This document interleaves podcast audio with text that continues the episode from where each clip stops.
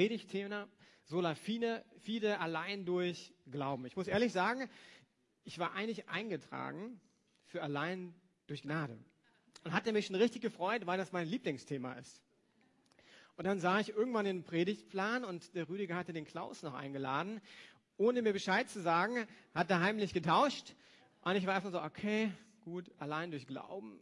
Glauben ist jetzt so sehr basic, oder? Ist doch relativ klar irgendwie alles.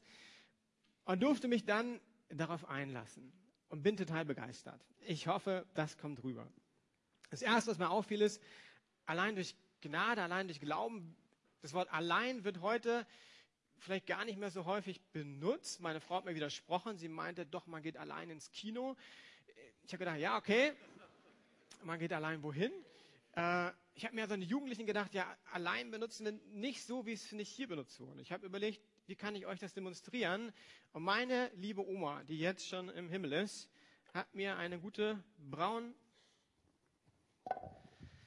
äh, hier äh, Entsafter, Orangen, wie man es nennen möchte, Maschine geschenkt.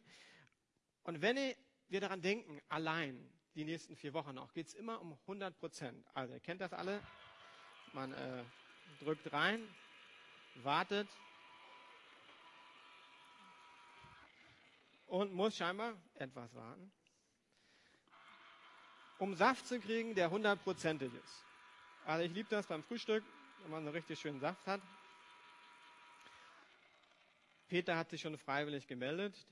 Das sind Bio-Orangen, aber nicht sehr giebig, stelle ich fest.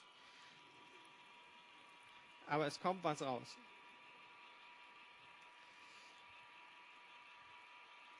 Peter hat sich schon gemeldet als Freiwilliger, um zu testen. Ich mache mal nicht mehr. Herr Peter. Also das ist 100 Prozent. Das ist allein. Äh, wenn ich jetzt was reingieße, es ist nicht mehr 100 Prozent. Peter, komm mal her, du darfst testen. Er ist jetzt gepanscht, ja. Wie schmeckt's?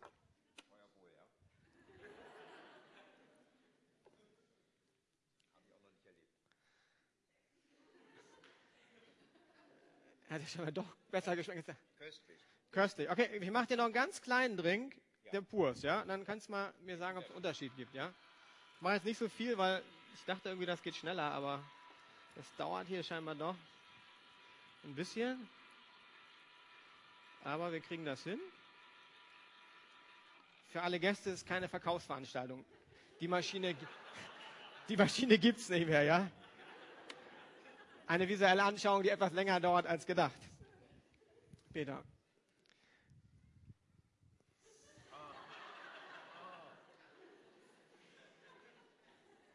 Kein Vergleich. Okay. Großartig. Wenn wir das Wort alleine heute benutzen, dann möchte ich immer, dass ihr 100% vor Augen habt. Und ich glaube tatsächlich, dass Christentum sich verändert, ob wir verstanden haben, dass es 100% Gnade und 100% Glauben ist, oder ob wir nicht doch denken, naja, 95% reicht doch. Allein bedeutet 100%. Selbst wenn ich eine Spritze nehmen würde und da so ein ganz bisschen Wasser reinnehmen würde, ist nicht 100%. Und allein bedeutet 100%. Also 100% Gnade, 100% Glaube. Als ich mich damit auseinandergesetzt habe, muss ich erstmal überlegen, okay, wo ist denn jetzt der Unterschied zwischen Gnade und Glaube? Irgendwie hängt das doch alles ganz eng zusammen. Und ich habe es differenziert. Gnade ist Gottes Anteil. Jesus kommt auf die Erde, stirbt für uns am Kreuz. Da können wir nichts machen. Das ist einfach ein Geschenk an uns. Und ich würde sagen, Glaube ist unser Anteil. Also ich muss eintreten in was. Und das Ganze ist wie äh, Big Mac bei McDonald's. Man kann das Ding nicht wirklich auseinanderhalten. Äh, weil irgendwie kann, kann ich wirklich alleine glauben, nee, ohne Gnade geht das nicht. Das ist irgendwie ganz eng zusammen. Und darüber möchte ich heute sprechen, was das bedeutet. Und bete, weil ich mir selbst sicher bin, ob ich es hinkriege. Weil ich möchte euch einen Tick hineinnehmen in Luthers Zeit, weil eigentlich geht es ja um Luther. Dann schauen wir einen Teil vom Römerbrief an und was das damals ausgelöst hat und eigentlich auch heute noch bedeutet. Also ich bin gespannt und bete, dass Gott uns äh, dabei hilft. Gott, ich möchte danken für 100% Gnade und 100% Glaube. Und dass ich nichts mir dazu verdienen muss. Ich darf einfach zu dir kommen, einen Schritt des Glaubens tun und darf deine Gnade empfangen. Und ich bin neu begeistert darüber, was du, Jesus, für uns getan hast. Und auch über Luther begeistert, dass er das erkannt hat und so klar vertreten hat. Und nimm uns hinein in das Mittelalter, das zu verstehen, was Luther bewegt hat und was es für heute bedeutet. Amen. Die Zeit Luthers war eine Zeit der Veränderung. Das Ende des Mittelalters kann man auch sagen.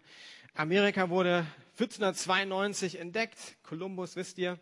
Städte entwickelten sich überall auf der Welt rasend. Gleichzeitig war das auch ein Problem, äh, weil eine hohe Arbeitslosigkeit da war. Viele kamen in die Städte, aber das war noch nicht so alles entwickelt wie heute. Der Buchdruck wurde erfunden. Das war eine Sensation. Dadurch konnten Informationen relativ schnell weitervermittelt werden. Vorher hattest du deinen Minnesänger oder irgendjemand, der halt ein Herollt sich auf den Marktplatz gestellt hat und dann wurde es verkündet oder konntest vielleicht ganz teuer irgendwie selbstgeschriebene Bücher schreiben. Und der Buchdruck machte eigentlich erst die Reformation möglich. Es gab aber auch eine hohe Sterblichkeitsrate. Im Mittelalter gab es die Pest und die hat zugeschlagen. Ganze Städte, Landstriche wurden dahin gerafft. Also irgendwie eine dynamische Zeit, es ist viel passiert, aber auch eine schwierige Zeit. Und das wird auch so ein bisschen genannt, das dunkle Mittelalter. Und teilweise wird das auch genannt, die Zeit vor der Reformation. Die Kirche hat sich da auch ein bisschen schwer getan. Die Inquisition begann in Spanien, Hexenverbrennung. Der Papst war eine politische Macht mit eigenem Heer, muss ich heute mal vorstellen. Der Papst hätte eine Armee, die er irgendwie einsetzt, äh, um ein bisschen so mitzu äh, regieren und Einfluss zu nehmen, da würde keiner heute auf die Idee kommen. Das war damals normal. Der war eine politische Macht und Kraft. Es war noch schlimmer, der Papststuhl konnte sich erkauft werden. Also eine Zeit lang war das ein bisschen so, wer hat die Macht, wer hat die Kraft und ich bin dankbar, dass es heute nicht mehr so ist. Der Tod war alltäglich durch die Pest. Das ist anders als heute. Heute leben wir in einer Zeit, man denkt nicht mehr an den Tod, würde ich sagen, zum großen Teil. Die alten Menschen werden in so Zentren verbannt, wo man sie nicht mehr sieht. Und damals war das ganz klar, vielleicht wird man 30, vielleicht 35. Äh, viele Kinder haben gar nicht überlebt. Das heißt, die Frage nach Himmel und Hölle, die war ganz aktuell. Und das wurde aber noch spannender, weil damals so eine theologische These da war. Und zwar war die Frage, schaffe ich es, in den Himmel, ohne vorher ins Fegefeuer zu kommen? Die meisten kennen das, aber ich war mir nicht sicher, ob alle der jungen Leute das Wort verstehen. Das Wort verstehen. Fegefeuer bedeutet eine Art Vorhimmel. Das heißt, Gott ist so rein, dass ich nicht zu ihm kommen kann, weil ich auf der Erde irgendwie doch nicht geschafft habe, sündlos zu leben. Es gab ja damals viele Möglichkeiten. Ich konnte beichten, beten, zu Wallfahrtsorten gehen, äh, alles Mögliche tun, um Sündenvergebung zu bekommen. Wenn ich aber dann eines Tages vor Gott stehen würde und er sagt, hat nicht ganz gereicht, dann bedeutet das so eine, so eine Art Vorhimmel. Und da gab es sehr schlimme Bilder drüber, wo man irgendwie durch musste, halt das Fegefeuer, um gereinigt zu werden, um dann auf jeden Fall im Himmel anzukommen. Und dann gab es eine riesige Kirche, die gebaut wurde in Rom, Petersdom, waren viele von euch schon mal bestimmt da. Und die hatten echte Probleme, die zu finanzieren. Und hatten dann, irgendjemand hatte die geniale Idee, also nicht genial, aber von ihrem Denken her, wir könnten doch das verbinden, diese Angst vorm Fegefeuer äh, und die Suche nach neuen Finanzquellen, würde man das heute nennen. Und hatten die Idee, Mann, das ist doch eine gute Tat, wenn man spendet für den Petersdom. Das ist doch auch was Christliches und was Gutes äh, wir machen das so, ein Zertifikat, eine Art Aktie, würden wir es heute nennen, äh, und du kaufst, investierst sozusagen in die Kirche und dadurch wird dir Schuld erlassen. Und das war natürlich ein Run, weil jeder wollte äh, da irgendwie dieses Fegefeuer kurz halten. Das heute was für uns, wir denken, Fegefeuer kennen wir doch nicht. Luther ist halt eine Zeit hineingeboren, die komplett anders war. Und ich möchte euch da ein bisschen hineinnehmen in das Denken, was da war. Luther selbst wuchs christlich auf, aber jetzt auch nicht so christlich, wollte eigentlich und sollte Jura studieren, hatte dann diesen dramatischen Moment innerhalb eines Sturms, wo Blitze scheinbar so, also ein richtiger Sturm halt. Und er war in dem Sturm, die Blitze rechts und links schlugen ein, dass er nur noch eins wusste, Herr, hilf mir, wenn du mich überleben lässt, dann werde ich Mönch werden. Und Luther ist ein sehr konsequenter Mensch gewesen. Das heißt, nachdem er da durch war, hat er nicht gesagt, danke und naja, das war jetzt ein bisschen dramatisches Erlebnis. Also das kann man ja nicht so ernst nehmen, wenn man so dem Tode nahe ist. Das war ja mehr so ein Versprechen aus Angst. Nee, Luther hat gesagt, alles klar, ich habe es Gott gesagt, ich mach's ab ins Kloster. Sein Papa, wie gesagt, war höchst ähm, frustriert. Er hat gesagt, das geht gar nicht. Aber Luther zog das durch und er wurde sowas wie der Supermönch. Ja, also so eine Art Streber als Mönch im positiven Sinne. Wenn einer im Kloster gebetet hat, dann Luther. Wenn einer lange aufgeblieben nachts ist, dann Luther. Wenn jemand gefastet hat, dann Luther. Es ging so weit bei ihm, dass er sich selbst kasteit hat. Das heißt, er hat sich geschlagen, um irgendwie Gott nahe zu kommen, weil er hatte ein Problem. Er merkte trotz all dem, was er tut, er fand keinen inneren Frieden. Er war sich nicht sicher, bekomme ich wirklich Erlösung? Bekomme ich Vergebung der Sünden? Und das kennen wir vielleicht so in der Form nicht. Und das trieb Luther richtig um. Ich habe überlegt, was wäre, wenn ich in die Zeit geboren wäre.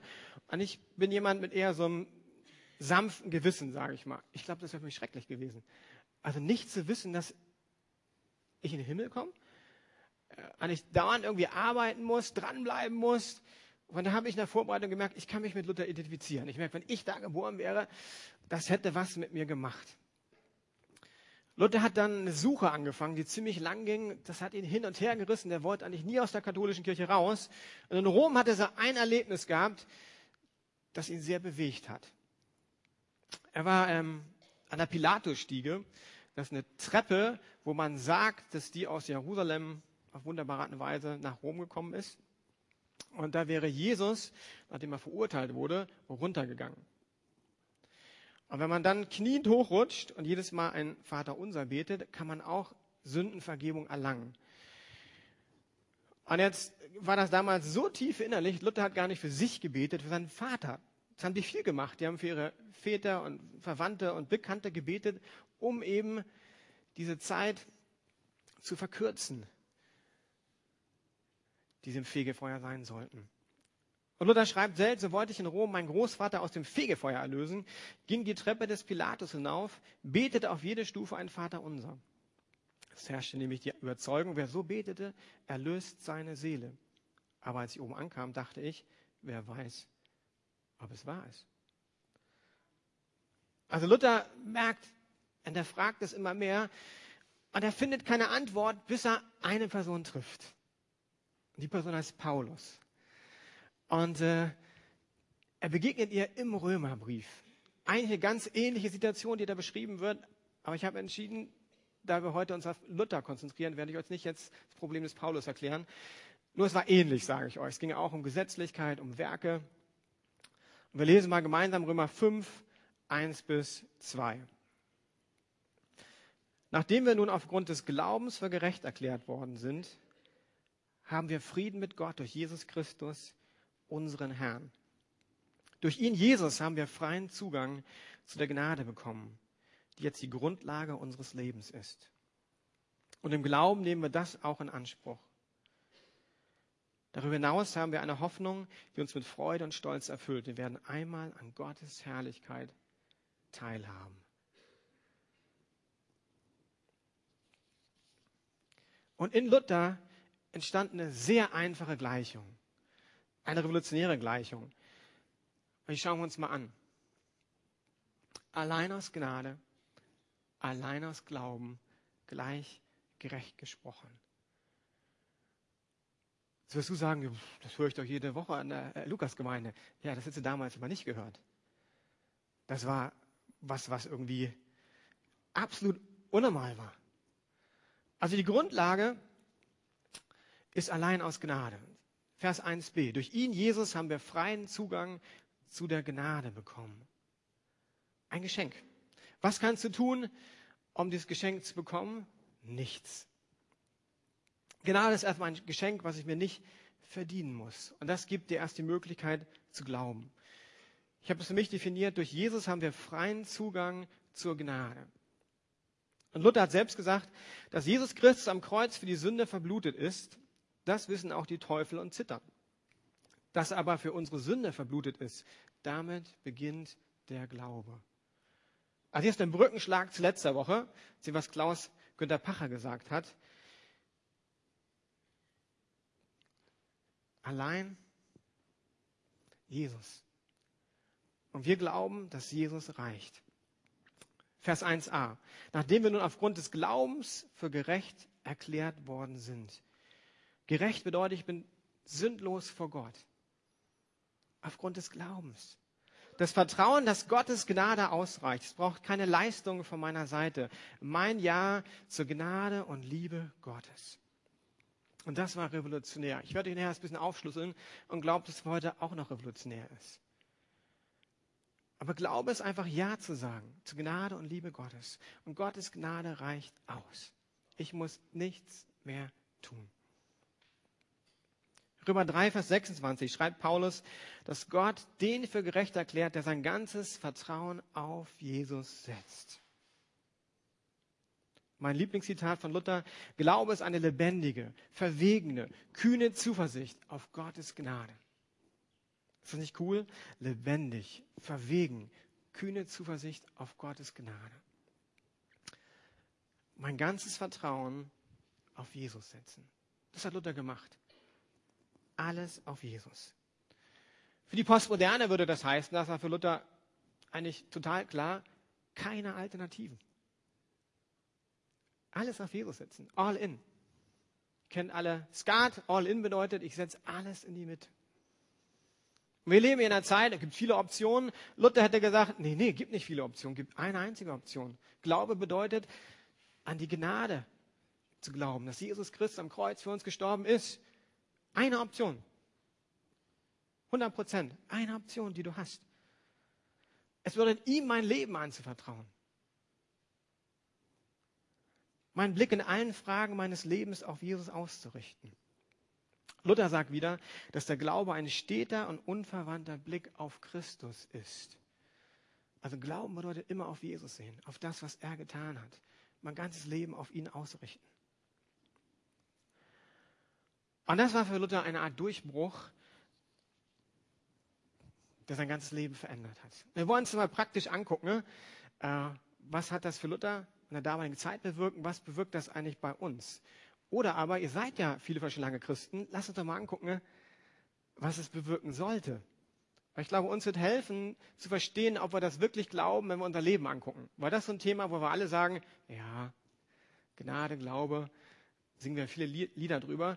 Und ich glaube, da brauchst du eine Art äh, Check, wo wir einfach mal gucken, wie sieht denn mein Leben aus? Und ich würde den Rückschluss dann führen, dass wenn mein Leben nicht 100% Saft ist, ich mal überlegen müsste, vielleicht gibt es ja doch einiges Wasser, was ich da reingepanscht habe. Und in dem Text gibt es nämlich vier ähm, Verheißungen oder Konsequenzen, wenn wir diese 100% Gnade und 100% Glauben annehmen. Und das erste ist Ruhe. Da steht, wir werden Frieden mit Gott durch Jesus Christus, unseren Herrn, haben. Die Verheißung ist, du sollst Frieden haben. Wann sollst du Frieden haben? Dein ganzes Leben lang. Natürlich gibt es Höhen und Tiefen, aber da gibt es was tief im Inneren, was ich so einen inneren Frieden nenne. Was Gott sagt, als Christ sollst du das haben. Das ist verheißen. Und das ohne eine Leistung zu erbringen. Es gibt ja gute Tage und schlechte Tage. Was hier unten drin bleiben sollte, sein ein tiefer Friede Gottes. Luther, allein der Glaube ist des Gewissens Friede. Allein der Glaube ist des Gewissens Friede. Hast du Frieden mit Gott? Ja, ganz unterschiedliche Personen hier. Manche sind vielleicht zum ersten Mal da eingeladen worden und kämpfen mit der gleichen Frage wie Luther. Du hast gar keinen Frieden mit Gott. Dann will ich dich heute einladen. Wir haben heute Abendmahl. Du kannst heute Frieden mit Gott erleben. Und gleichzeitig die Frage, lässt du dir denn deinen Frieden rauben. Ich will euch von letzter Woche erzählen, ein Beispiel aus meinem Leben, was ein bisschen typisch ist für mich. Also ich war letzte Woche auf einer Pastorenkonferenz mit Hans-Peter und Rüdiger, einigen anderen, war verantwortlich für den Lobpreisabend mit lauter Pastoren. Das ist natürlich immer spannend so. Mache ich auch nicht jeden Tag. Und dann hatte ich so eine Sache gemacht, die, ah, dachte ich, ein bisschen blöd, ähm, haderte ein bisschen mit Gott irgendwie, dachte, ah, nichts Großes, aber irgendwie habe ich so gesündigt, so eine, so eine Sache so halt, ne, die man so macht. Und dann dachte ich, Lobpreisabend mit lauter Pastoren. Und es passierte was in meinem Herzen. Was, was passierte? Jetzt habe ich ja das gemacht, habe gesündigt und ja, eigentlich bin ich jetzt die richtige Person, so einen Lobpreisabend durchzuleiten mit lauter Pastoren. Und dann kommt da eher ein Unfrieden hoch.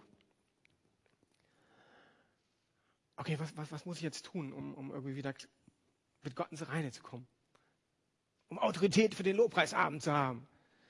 Und dann habe ich mich hier vorbereitet und sagte, einer mit Klaus, 100% Gnade, 100% Glauben. Muss ich jetzt ein schlechtes Gewissen haben? Muss ich jetzt irgendwas tun? Kann Gott jetzt nicht durch mich wirken, weil ich gesündigt habe? Ein Blick, wenn ich wirklich glaube, 100% Gnade, 100% Glauben, was mache ich? Ich gehe zu Jesus. Ich bekenne meine Sünde und in dem Moment ist sie vergeben. Sie ist tatsächlich vergeben. Sie ist weg. Wenn ich Geld bräuchte, gibt es eine Familie, die wohnt über uns, die gut befreundet sind. Familie Trauernig sind das. Nehmen wir an, wir bräuchten 1000 Euro. Ich bin mir sicher, sie würden uns sie geben, wenn sie haben.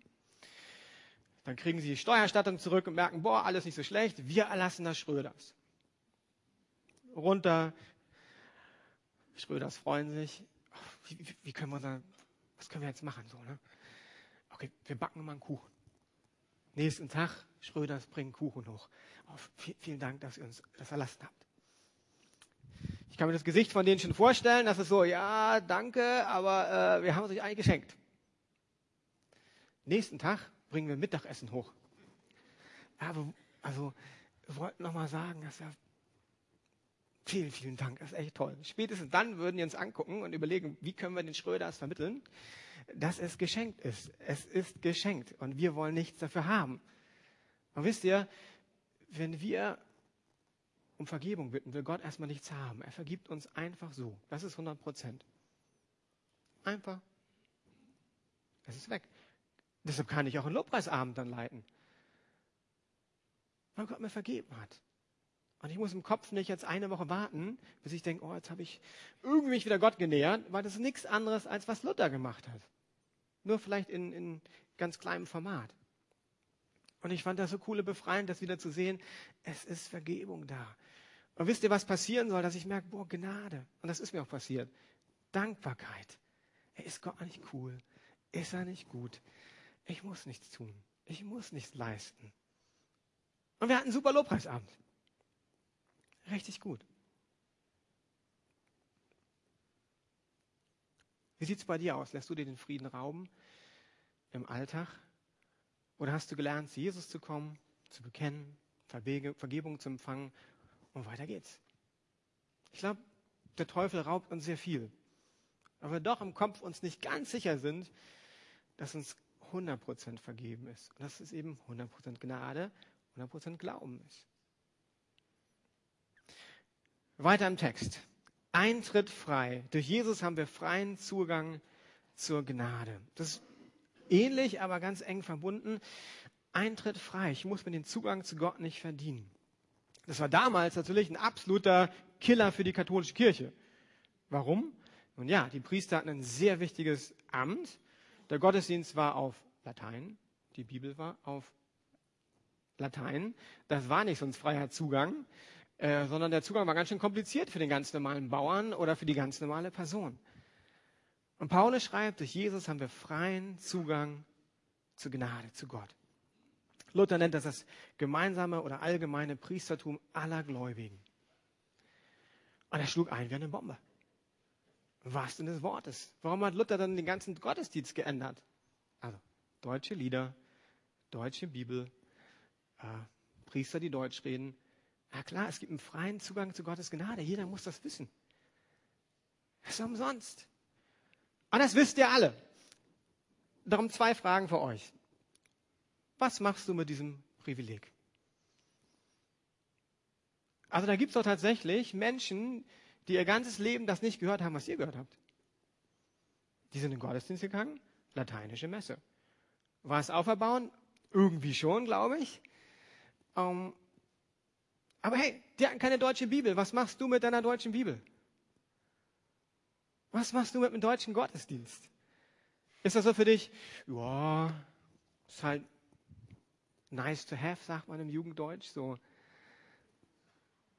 Hey, Freunde, dass du in dieser Zeit lebst, ist ein absolutes Privileg.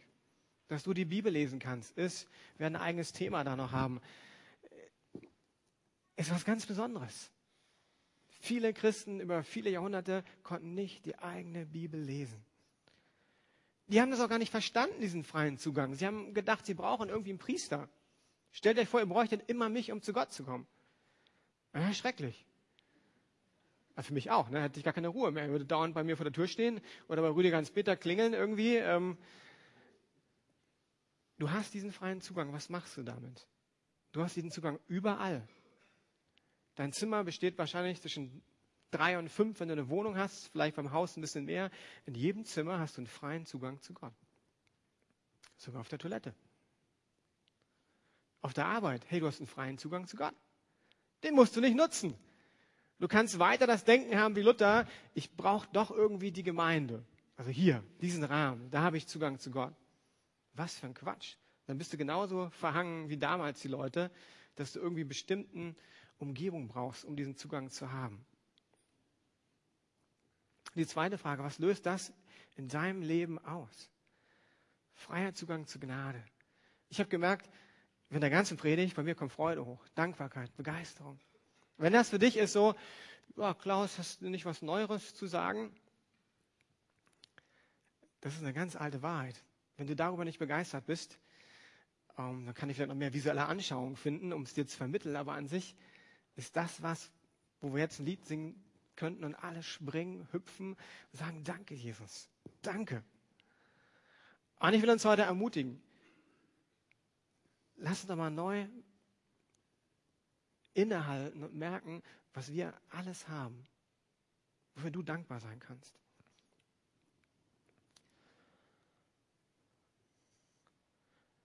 Dann geht es weiter in dem Text. Also da könnte man, puh, ich glaube, lange darüber predigen. Gnade ist die Grundlage unseres Lebens, schreibt Paulus. Also ein komplett neues Fundament. Wenn du Christ geworden bist, hast du ein neues Fundament. Du solltest es zumindest haben. Meine Identität liegt in Christus. Wir sind in einer Leistungsgesellschaft. Aber Gott musst du dir eben nichts verdienen. Und Gnade als Grundlage unseres Lebens bedeutet, ich bin erstmal ein geliebtes Kind Gottes. Ich muss nichts leisten. Ich darf einfach sein. Und du bist gut, so wie du bist. Und dann kann ich anfangen zu hüpfen, weil ich dann merke, wow, das ist richtig cool. Römer 5, Vers 5. Denn Gott hat uns den Heiligen Geist gegeben und hat unser Herz durch ihn mit der Gewissheit erfüllt, dass er uns liebt. Ich weiß nicht, ob ihr das kennt. Bei McDonalds, in manchen McDonalds gibt es was, es gibt es überall in der USA, es nennt sich Free Refill. Ja, du zahlst einmal und dann hast du halt den Kohleautomaten, du kannst immer kommen mit deinem Becher, so viel du willst. Und was Paulus hier eigentlich sagt ist, Gott liebt dich und du hast freien Zugang zum freien Refill. Ne? Das heißt, Gott hat es gezahlt und du hast den Becher. Also du kannst jetzt, nehmen wir an, du bist auf der Tankstelle unterwegs, auf der Autobahn, hältst an, kaufst einen schönen Becher, Free Refill, machst ihn voll, trinkst ihn und denkst, boah, ich habe noch Durst. Aber warte mal, habe ich da nicht eine Aldi um die Ecke gesehen? Ich gehe mal rüber und kaufe mir eine River Cola. Ey, sei doch mal ehrlich. Wenn du das erleben würdest, würdest du denken, der ist total durchgeknallt. Der, bei dem sozusagen tickt es nicht mehr so ganz richtig. Oder? Natürlich will ich sofort wieder Free Refill. Ja, wie ist denn das bei Gott? Hier ist die Zusage durch 100% Gnade, 100% Glaube, dass du freien Zugang hast. Ähm, neue Grundlage, die Gewissheit, dass Gott uns liebt. Wohin gehst du? Mit deinem Liebesbedürfnis. Also Gott kann nicht mehr tun. Er hat alles getan. Der Automat ist da. Sogar mit Eiswürfeln. Und noch Zitrone dazu bei Gott, glaube ich. Alles, 100 Prozent. Aber Glaube bedeutet auch, ich muss diesen Schritt tun. Also wenn ich hier meinen Becher habe, dann gibt es keinen Strahl, der von da drüben kommt und noch ein paar Eiswürfel, die fliegen da meinen Becher rein, sondern Glaube bedeutet, ich mache diesen Schritt. Ich glaube, er ist gar nicht groß, aber ich muss mich aufmachen.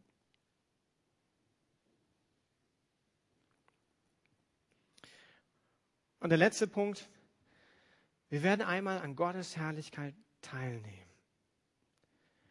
Hoffnung und Freude. Das war für Luther natürlich mit der ganzen Frage nach Heilsgewissheit, Fegefeuer absolut was. Das hat die ganze damalige Welt gesprengt eben. Heilsgewissheit. Zu wissen, wenn ich heute sterbe, bin ich im Himmel. Ich weiß nicht, ob du das hast. Viele Christen merke ich immer wieder, nicht viele, aber manche, die haben das gar nicht. Und wenn du auf dem Weg bist, Gott zu suchen, denkst du auch, Klaus, kann man das haben? Ja, ich glaube, man kann das haben. Eine Gewissheit, dass man weiß, ich bin angenommen bei Gott und eines Tages werde ich seine Herrlichkeit sehen. Und das sollte Hoffnung und Freude in dir auslösen. Ich habe euch schon die Hälfte von einem Zitat von Luther gegeben. Das ist mein letztes Zitat. Die andere Hälfte habe ich euch äh, nicht verraten. Glaube ist eine lebendige, verwegene Zuversicht auf Gottes Gnade. Das hatten wir schon. Und solche Zuversicht macht fröhlich, mutig und voll Lust zu Gott und allen Geschöpfen. Wenn du 100% Gnade und Glauben erlebt hast, sollte dein Leben Freude und Hoffnung ausstrahlen. Ist mir klar, dass alle wie super Smileys sich gegenlaufen, das meine ich nicht. Aber wieder tief im Herzen. Diese Freude. Wisst ihr, Luther war ja ein bisschen derb. Ich habe überlegt, kann ich den Spruch sagen oder nicht? Äh, und die Zeit damals war auch anders, hat mich Peter erinnert. Aber Luther sagte so ganz locker, wie er ist, aus einem fröhlichen A kommt ein fröhlicher Pfurz. Ja, das hat er so gesagt. Äh, und er war, wie gesagt, ein bisschen derb. Ich habe überlegt, wenn du denkst, es geht gar nicht in Kirche, vergesst das schnell, ist ein Zitat Luthers. Äh, aber das sagt auch was über Luther aus, eben, dass für ihn klar war, da ist was Neues. Da ist was Neues in mein Leben hineingekommen, eine Freude, eine Hoffnung. Wie sieht es mit Freude, Hoffnung in deinem Leben aus? Ich glaube, dass Gott uns immer wieder Freude und Hoffnung geben möchte. Das ist wieder dieses Free Refill. Es reicht nicht, einmal zu Gott zu kommen und ich kriege Freude und Hoffnung, sondern ich muss immer wieder zu Gott kommen. Hast du eine Hoffnung auf dein Leben nach dem Tod? Falls du hier eingeladen worden bist und ein Gast bist und darüber nachdenkst, ja Klaus, wie, wie kann ich das denn haben? Gilt das für mich?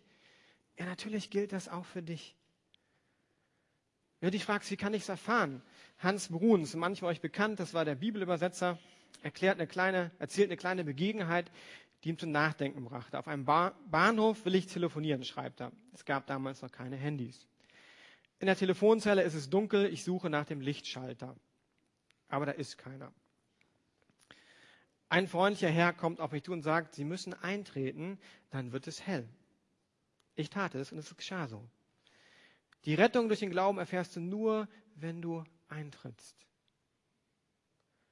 Bei allen Punkten nicht genannt, aber auch wenn du Gott noch gar nicht kennst. Es ist dieses Eintreten, sagen, Jesus Christus, ich komme zu dir.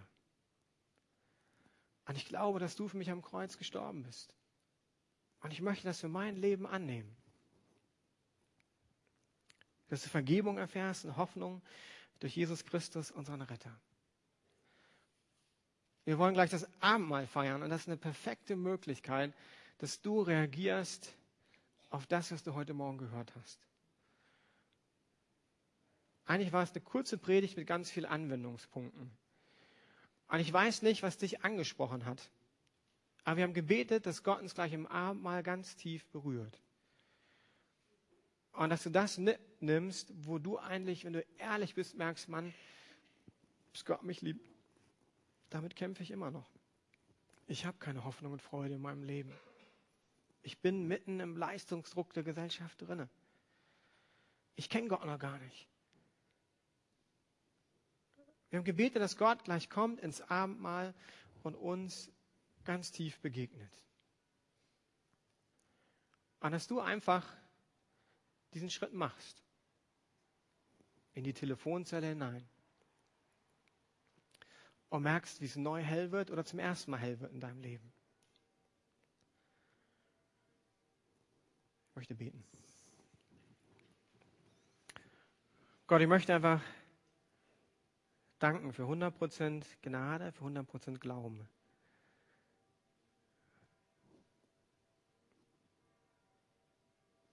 dass da totale Annahme, Liebe ist, Geborgenheit, Hoffnung, Freude bei dir, Jesus Christus.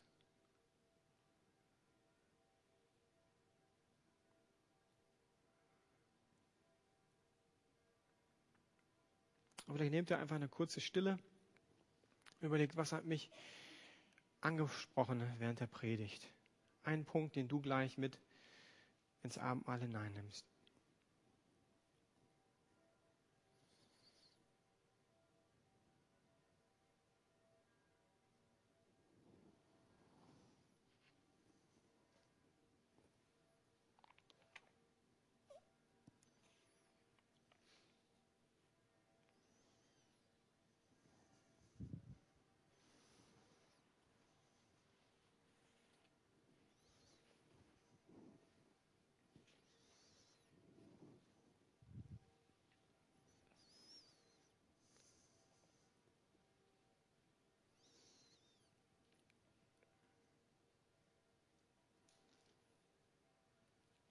Lass uns mit dem einfach jetzt zu Gott kommen.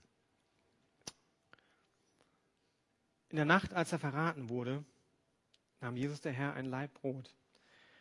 Und nachdem er Dank gesagt hatte, brach er ihn und sprach, das ist mein Leib, der für euch hingegeben wird. Tut das zur Erinnerung an mich.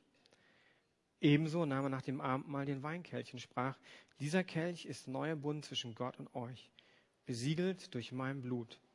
Wann immer ihr daraus trinkt, tut es zur Erinnerung an mich. Denn jedes Mal, wenn ihr diesen, dieses Brot esst und aus diesem Kelch trinkt, verkündigt ihr den Tod des Herrn, bis er wiederkommt. Wer also unwürdig diesen, dieses Brot isst oder aus diesem Kelch des Herrn trinkt, der macht sich am Leib und am Blut des Herrn schuldig. Und wir wollen nochmal eine Zeit nehmen, das ist mir wichtig, wo wir einfach vor Gott kommen. Und du einfach mal checkst, wie war meine Woche, und ich habe ja gerade über Vergebung gesprochen. Das eins, was wir machen müssen, ist einfach zu ihm kommen. Und dass du dann einfach alles, was dir kommt, ihm bringst. Und dann werden wir anschließend das Vaterunser beten.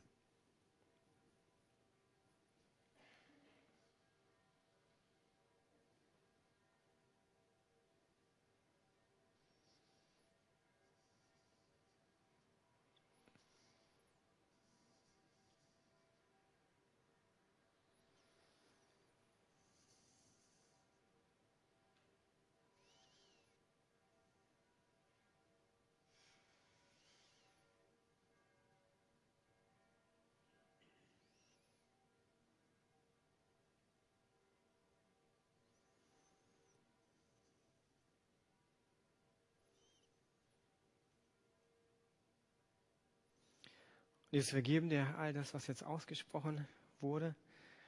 Und ich danke dir, dass sofort Vergebung da ist. Freiheit. Und bete für deine Freude, für deine Hoffnung.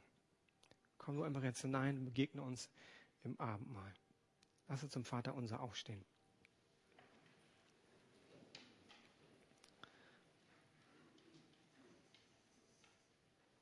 Vater unser im Himmel geheiligt werde dein Name, dein Reich komme, dein Wille geschehe, wie im Himmel, so auf Erden. Unser tägliches Brot gib uns heute und vergib uns unsere Schuld, wie auch wir vergeben unseren Schuldigern. Und führe uns nicht in Versuchung, sondern erlöse uns von dem Bösen.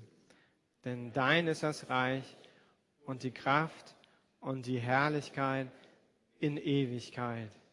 Amen. Wir nehmen das Abendmahl in Stand.